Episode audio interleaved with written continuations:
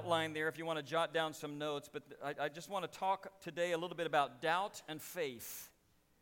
Doubt and faith.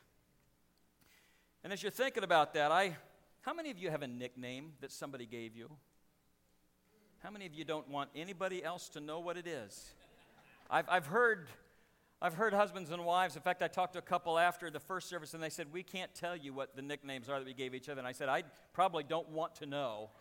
Uh, it might just change the impression that I have of you two dignified people forever. So we'll just kind of let that one slide. But when I was in high school, some of you have been here long enough to know that I told the story when I went to get my driver's license. I was four feet 11 inches tall and, and weighed about 78 pounds and had to sit on a pillow to drive. And and the, the, the driving instructor looked in there and said to me, Can you drive without the pillow? And I said, I don't know, I've never tried. He goes, Because if you, if you pass your test on this, it's going to be a condition that you always have to have it. So, do you expect to grow? Trying, but so, so as a freshman in high school, I was a wrestler. And uh, the lowest weight category was 98 pounds. I never had to worry about making weight because I was somewhere after I'd eaten a really, really good meal around 80 pounds.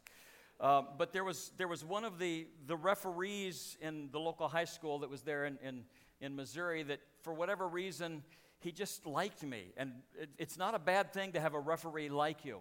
Uh, but he gave me a nickname. I remember um, after I had won a match, he raised my arm and he looked at me and he called me Mighty Mouse.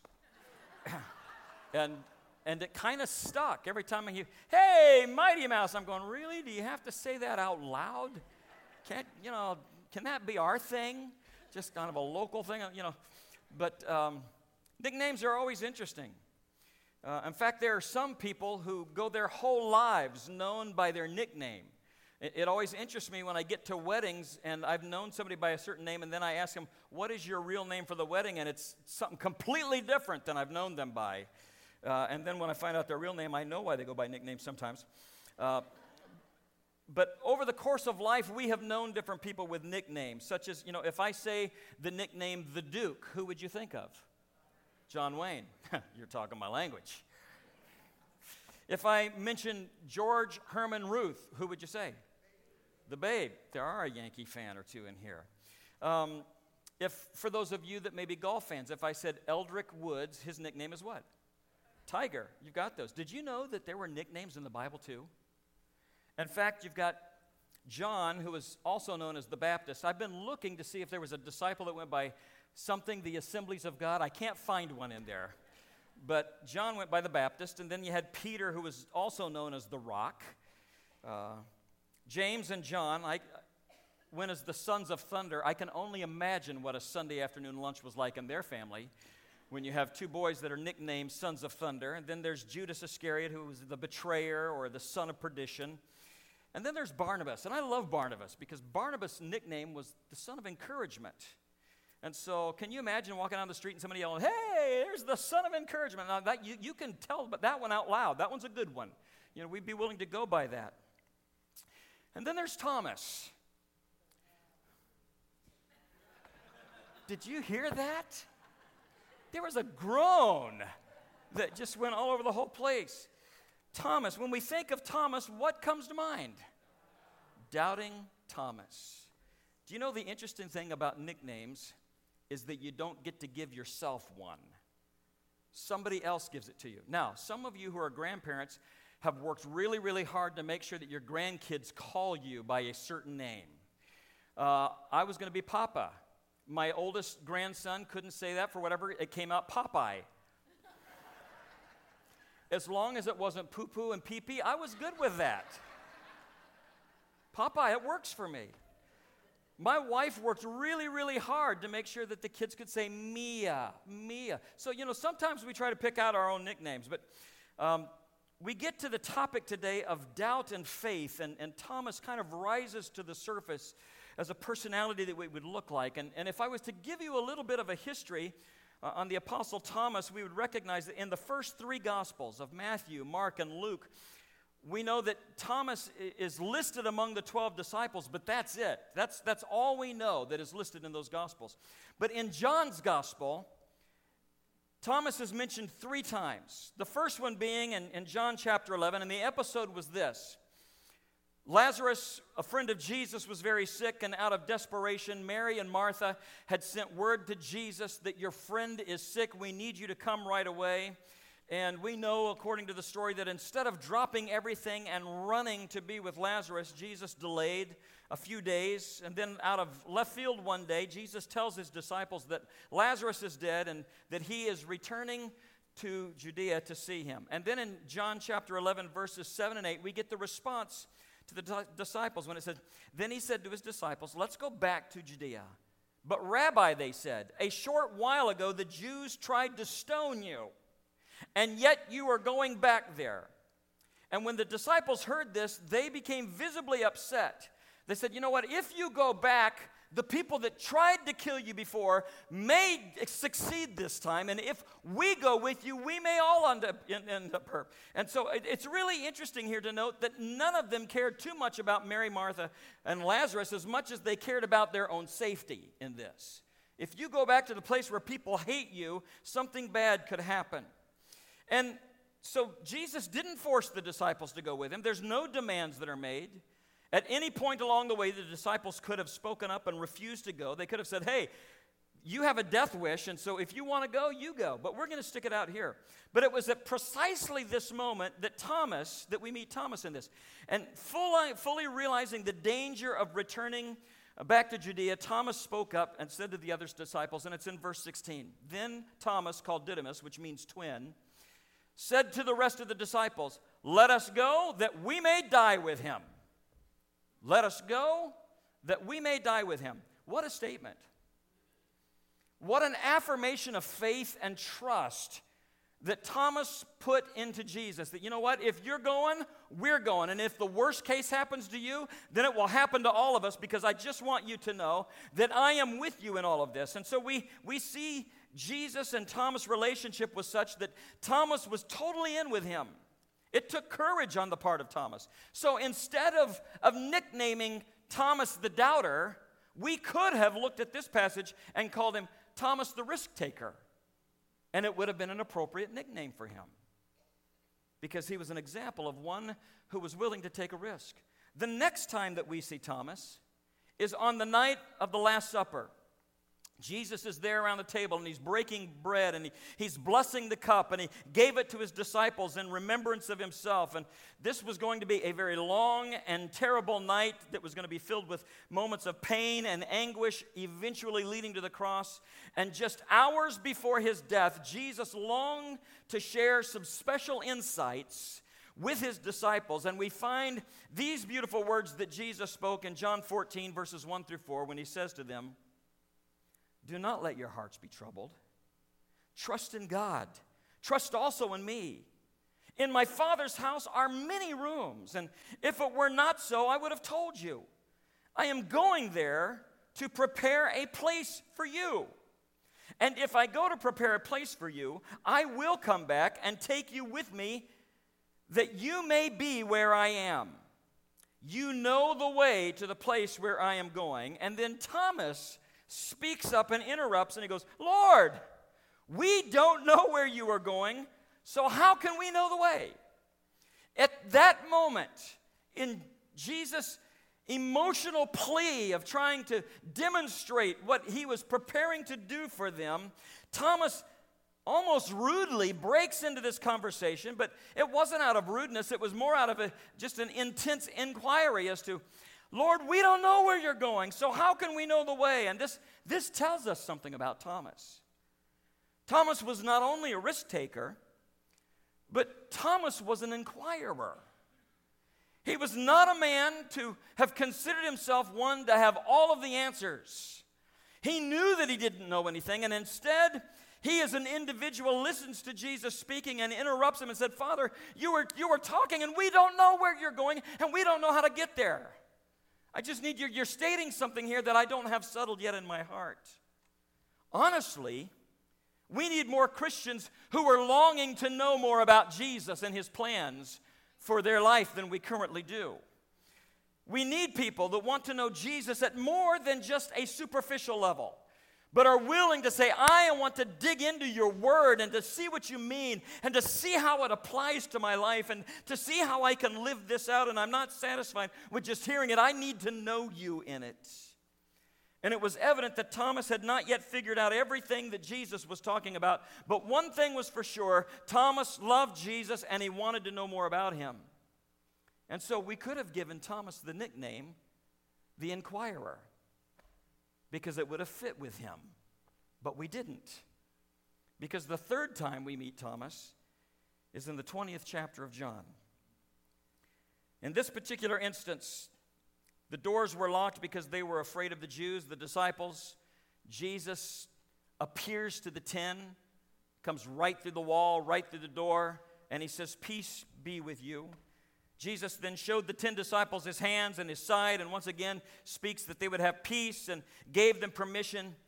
Just as the Father had sent him, so he was going to send them and gave him permission. Look at my hands and my feet. And one of the first things that the ten wanted to do, because Thomas was not with them, was to go and tell Thomas. And we read in John chapter 20, verses 24 and 25. Now, Thomas, called Didymus, one of the twelve, was not with the disciples when Jesus came. So the other disciples told him, We have seen the Lord. But he said to them, Unless I see the nail marks in his hands and put my hand into his side, I will not believe it. And from this passage of scripture, Thomas has been forever given the nickname of the doubter.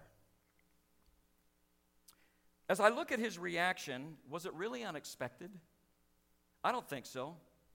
We know that Thomas loved Jesus and all of his hopes and dreams died with Jesus on the cross. And now it seemed as if Jesus' own disciples, some of his closest friends, were now mocking him and making fun of him because he wouldn't believe what they had already seen. And before we get too down on Thomas, what we need to remember is what he was asking to do, all the other disciples already had a chance to do.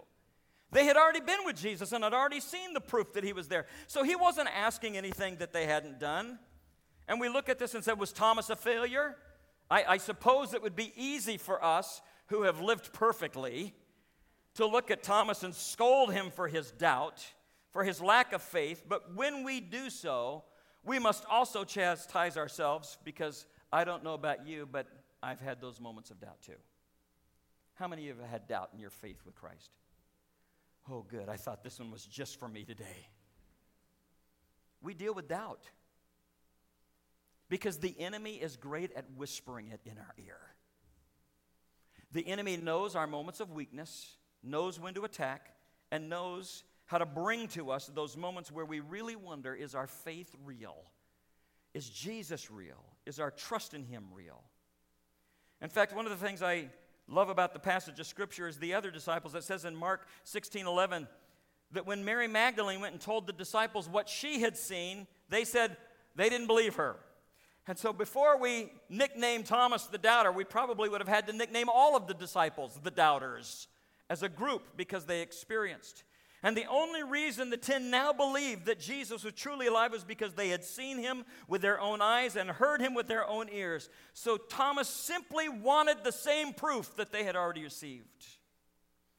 Dr. George Wood had an experience while visiting in Israel, and he wrote it in, in one of his articles that I had read some time ago. He says, When I went over to the garden tomb and was there, he said, I walked into this empty tomb and I realized it doesn't prove anything.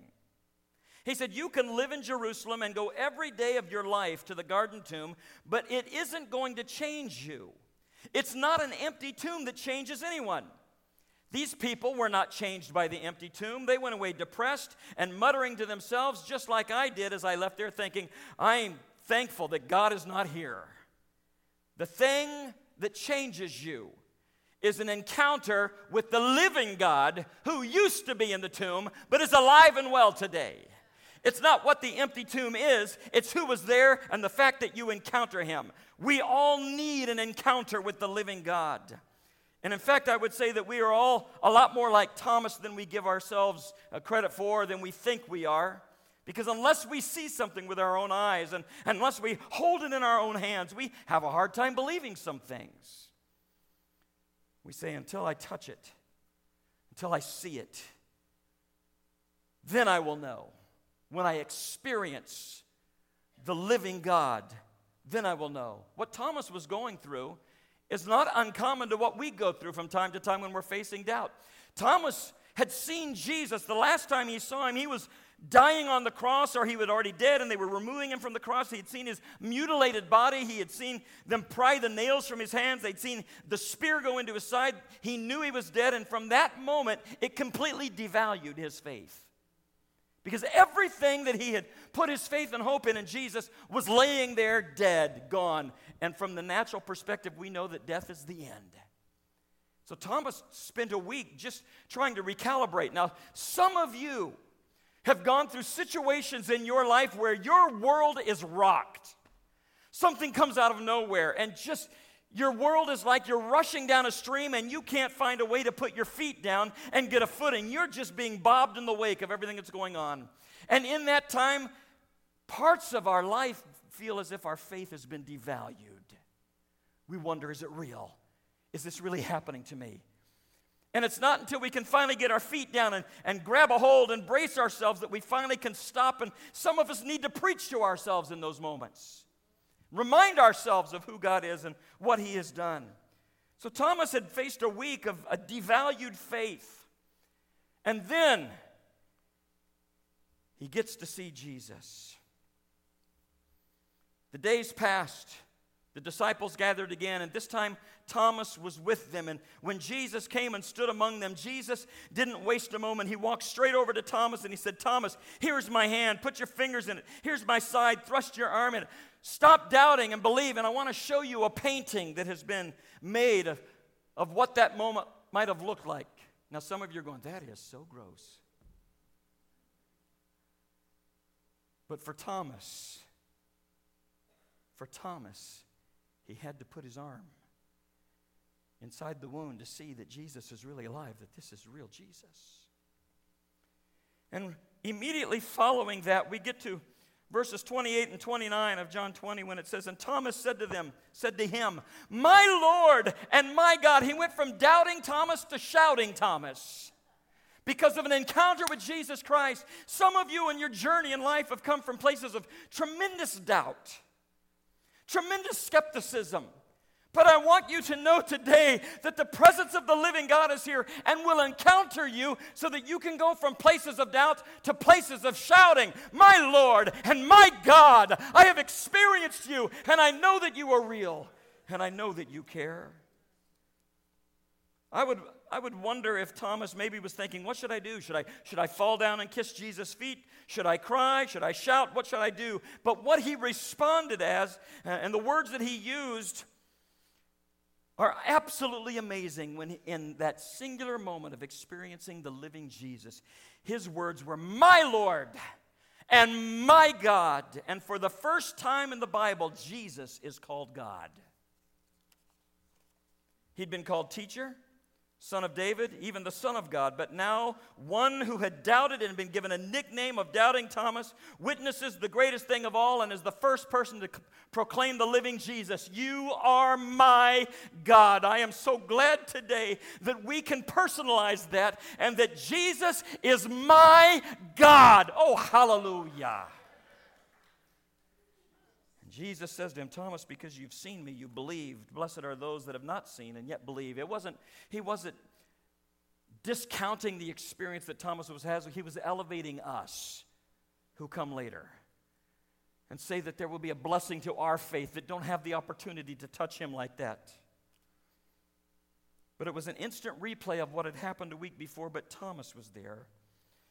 And apparently, Thomas never doubted Jesus again. In fact, after Pentecost, the Bible never mentions Thomas again, but history tells us that Thomas traveled throughout Persia and India and preached the gospel. In fact, there are several churches in India today that trace their history back to a time when Thomas came as a missionary. Thomas was speared to death by the enemies of the gospel, and he courageously died for the Lord that he once was nicknamed for doubting. Doubt and faith. Things that we deal with all the time. And I believe that the Lord included this account of doubting Thomas for a special purpose. You see, Thomas had to face the issue each one of us has to face Is Jesus the resurrected Son of God, or is he not? I believe that today our doubts, the doubts that we deal with, often stem for other reasons besides the fact that we haven't been able to touch him. And I just want to touch on three of them really quick in preparation for an altar response. One of the reasons that people doubt, and I'm going to tell this to you because I love you, and if I were to see you on the edge of a cliff and your life was in danger, I would run out there and try to save you and try to bring you back or talk you back. I would plead for your safety. But here's why some of you struggle with doubt, and it's terrifying it's because you're not saved. You come to church, you call this place your home, you enjoy the fellowship, you enjoy the community, but you have never committed your life to Jesus Christ. And that's why you struggle with doubt, because you're not a believer. So many of you at some point in your life you entered into some sort of a some sort of a shallow commitment. Maybe maybe you were one of those last week that when I asked for a response you looked up but you never made the response firm by coming and praying with somebody and you just shot out the side door and you said, "Boy, I'm good today. I've got hell insurance." I I lifted my eyes and the pastor agreed with me. Let me tell you something. There is a public confession of your faith that needs to take place. And what happens in those situations when you have a shallow commitment? You culturally say, I'm a church person, or, or maybe I check the box of I'm a Christian on whatever form I may have to fill out. But here's the way I know, and here's the way you can know you do not hate sin, you do not love holiness, you do not pray, and you have not been transformed by the presence of God. Christianity is simply a cultural thing to you. And our culture and our country is in danger because of a cultural Christianity that has no life and no life that follows. And before you doubt me, some of you say, you know what? Who are you to question my relationship? Let me just read Matthew 7 21 to you. Not everyone who says to me, Lord, Lord, will enter into the kingdom of heaven. But the one who does the will of my Father who is in heaven, on that day, many will say to me, Many, notice, many will say to me on that day, Lord, Lord, did we not prophesy in your name and cast out demons in your name and do many mighty works in your name? And then I will declare to them, I never knew you. Depart from me, you workers of lawlessness. It is fascinating to me that God will use unbelievers and that the power of His name will do eternal things, but you get no reward if you've not uh, accepted Jesus Christ as your Savior. So powerful is His name and the authority of His name that people will think that being in ministry equates to living honorably for the Lord. And you know what's terrifying about this text is it clearly outlines the reality that you can be in the service of the King and never know Him. And some of you are wrestling with doubt where you are in your relationship with God because the truth is you have never allowed Him to regenerate your heart, and you've never hated sin, and you've never loved holiness.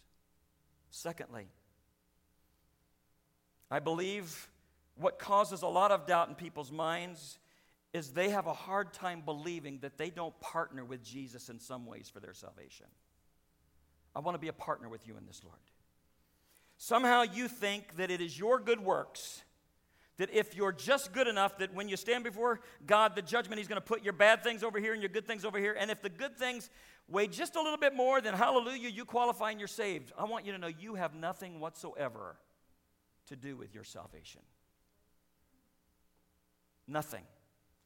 And if you live your life trying just to do enough good work so that the, the Father might smile at you and say, That was it. I was just waiting for that last obstacle, and now you've done enough good things that finally you qualify to be saved. I want you to know you're going to be sadly disappointed. So if you think that you have the ability to change your heart and to change your mind and to state, change the state of your sin by performing good works that people are watching, you will be sadly disappointed. And there's a reason that you have this gnawing doubt because you're not right with God. You see, I bring only one thing to Jesus, and it's the same thing every one of you bring. I bring my sin, I bring my rottenness. I bring the stench of everything that I have tried to do that may be good, and I come to the foot of the cross and I see the Savior there who gave me a gift that I cannot earn. I could not be good enough, and I could not do enough good things. I simply come at whatever level I am and say, Here is my stinky sin.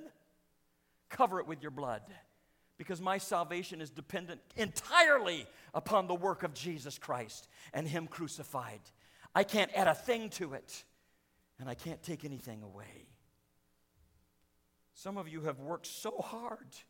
Some of you have talked to people and tried to lead them to Christ, and they say to you, Oh, if you only knew what I was, I've done, you would know God can't love me. Or, Oh, as soon as I start to get things together, as soon as I get a grip on some of these things and, and kind of move out of this really bad place in my life, then I'll be ready to come to the Lord. There's no place that's good enough for you to come to the Lord where you have it all together. We are broken people and we cannot fix ourselves. There's some people that believe because of their life that God is filled with rage for them. But Romans 8:26 says, "In the same way the Spirit helps us in our weakness." In other words, God looks at you and says, "I know you're weak. I know you're helpless. I know you can't do anything to fix your life. That's why I have come to be a help to you." I don't wait till you're strong enough to do something. I come at the lowest point of your life and I am still God to you right there. And I can take you and fix you. That doesn't sound like a God that is filled with rage toward my sin. It sounds like a God who loves me. I encourage you to read the whole chapter of Romans 8 this week. But when you get to the end of it, the idea is that we are overcomers through him who loves us and that Jesus loves you. Let me put this in terms that some of you need Jesus likes you. He likes you. Sometimes it's easy to think about God loving us. He likes you just the way you are and can't wait to transform you. So, the spring of doubt, number one, is that some of you just aren't believers. Number two is that there's an uncertainty concerning the affection for you and your partnership within your own salvation. The third spring of doubt for some of you is because you are in habitual sin. And instead of confessing and repenting, you bury it and you try to hide it and you put on an exterior so that everybody thinks you're better than you are. David tells us in Psalm chapter 32, starting in verse 1, he said, Blessed is he whose transgressions are forgiven, whose sins are covered. Blessed is the man against whom the Lord counts no iniquity. Now, I want you to notice in that that he doesn't say, Blessed is the man who has no iniquity. He said, Blessed is the man whom the Lord doesn't count his iniquity. That's forgiveness. Hallelujah. That I can enter into a place where God forgives me of my sin, forgives me of who I am and what I think and what I do, and as a result of that, it is lifted from me. That's the joy of salvation as I come to the Lord in sickness and in sin death, and God speaks life into me, takes my sin, throws it away, gives me the robe of his righteousness, and trades places with me. And I get the inheritance of his righteousness, and he died for all the rottenness of my sin. Theologically, this is correct. You're a sinner. I'm a sinner. We all fall short. Let me repeat that. I am a sinner. I am a sinner. And I fall short of the glory of God. But I have an advocate who has done the work for me. And it doesn't matter how good I try to make myself look to you. It is the cleansing blood of Jesus Christ that has changed me and that gives me a hope that I can move from the doubt into the stage of life. So he looks at us as unbelievable sinners and that Christ paid your bill. And then we keep reading. He says, Blessed is the man whose sin the Lord does not count against him, but in whose spirit is no deceit. For when I kept silent, my bones wasted away through my groaning all day long. For day and night your hand was heavy upon me. My strength was sapped as in the heat of summer. Selah. Now, Selah means stop right there and think a little bit about what you just read. Don't rush on to the second verse. Stop and think. Here's what David says happens when you build walls around you and you project that you are better than you are, or that you are stronger than you are, or that you have it more together than everybody else has. He says, what happens in that is that it will have both a physical response and an emotional response. Physically, he said, when I try to hide that I'm a sinful man in need of Jesus, my bones ache. There's a physical ache that goes on when I try to project that I'm somebody I'm not. There's an aching that goes on. I call that the, the work of the Spirit that tries to draw us out of that so we can take our mask off and realize we're all broken in need of a Savior. And then he says, I have an emotional response. He says, I feel like your heavy hand is on my heart. I'm not able to sleep. Does that not sound like conviction?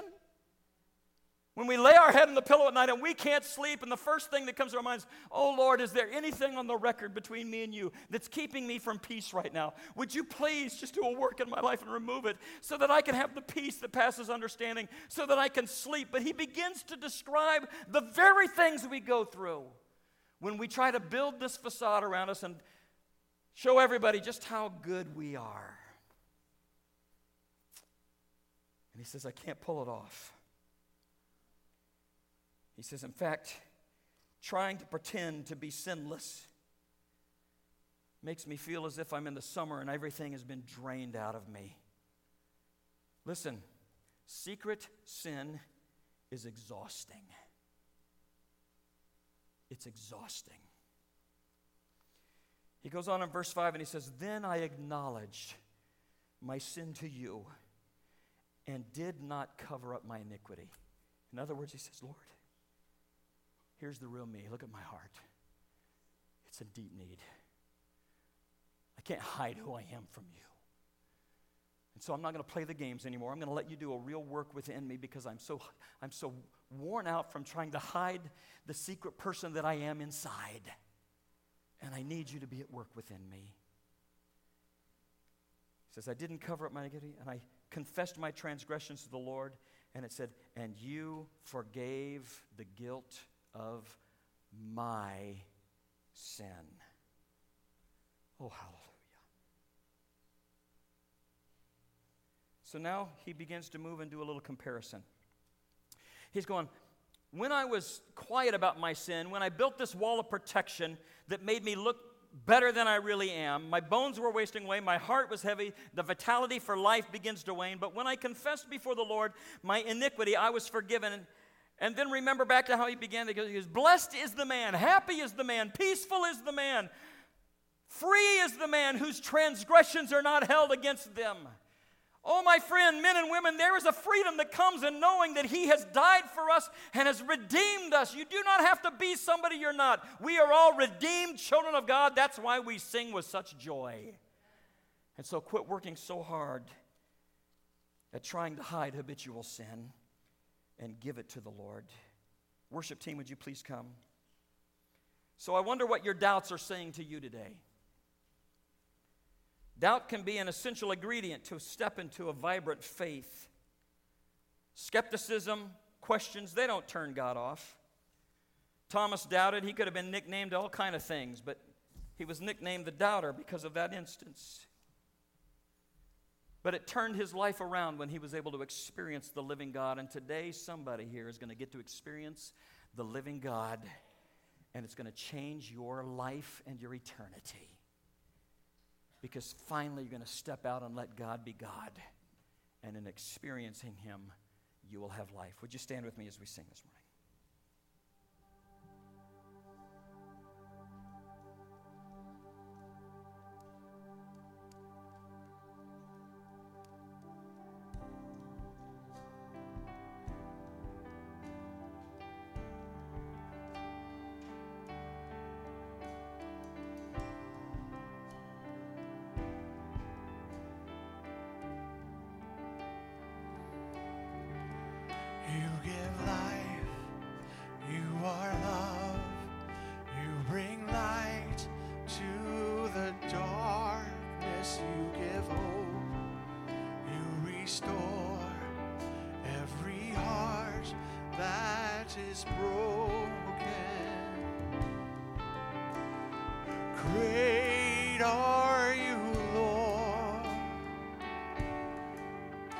It's your breath in our lungs. So we pour out our praise, we pour out our praise. it's your breath in our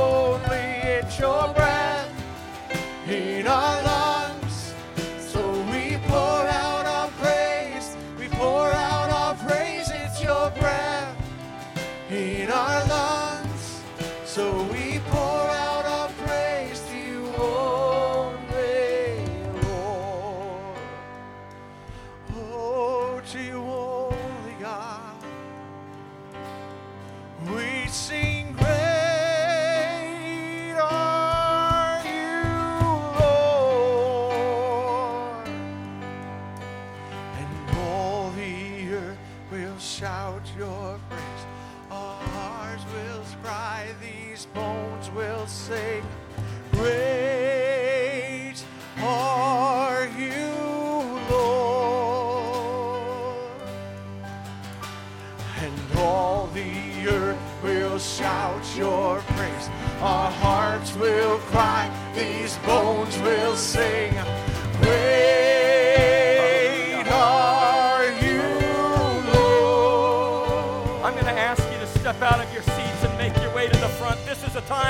To have an encounter with a living God. And I don't know what's going on behind the walls of your life, but I know the one who can come and meet you where you're at and change everything with one touch. Because he's a God that we don't have to doubt. He's a God we can trust. So won't you make your way and let's sing this together in victory and liberty together as God responds to us as we praise his holy name. Hallelujah.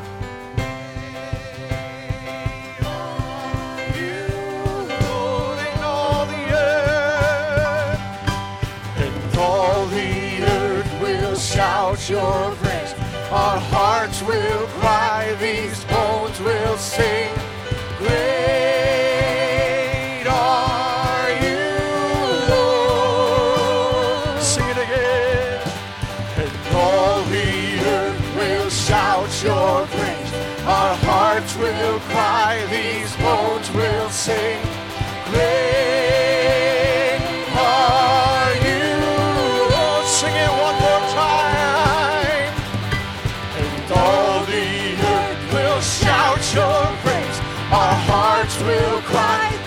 bones will sing.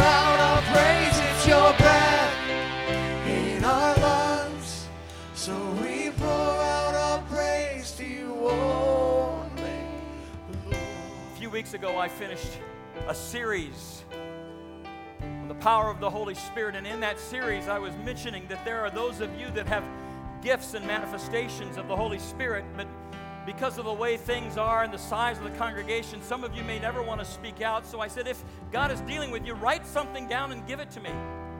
Let me tell you what the Spirit of the Lord laid upon the heart of one of our sisters this morning before the first service started. Oh, my children, why do you doubt me? I have shown you so many glorious things. I have shown you my saving grace through my Son, his life and death and his resurrection. I have shown you my everlasting love so many times in your life. Sit back and listen to my still small voice as I tell you, beloved, I was there when you felt so alone. I was there hugging you and whispering to you my love for you. I was there when you were so full of my joy. I was there when you wept. I wiped your tears away. You are my most glorious creation. I love you with a love so everlasting. Come to me, talk and walk with me. You are a precious gift to me, and I love you always. Spirit of the Lord. We're going to have usher workers that are going to be, altar workers that will be here in the front. And here's the thing I'm not going to ask how many of you need to respond because that's what's taking place in your heart right now. But what I'm going to ask you is that you do not leave this altar until you have joined with somebody say, I need you to pray for me that the doubts that I've been going through, that I would have an encounter with the living God so that the doubts of, you know what, I don't know that I'm a saved child of God would go away or the doubts of I've been trying to be so good and trying to partner with God on my salvation that those would go away, or the doubts that you may have because you've been living a double life. You've been living a life that you can come to church and the moment you leave here, you recognize that you don't hate sin. There's things within your life that the Lord wants to deliver you from today. This is why we are here. None of us are good on our own. We all come because we're redeemed children of the living God, and that's why you're here. You didn't even know the Spirit of God was drawing you today. It's the day He sets you free. Your doubts will be gone, and we walk in victory.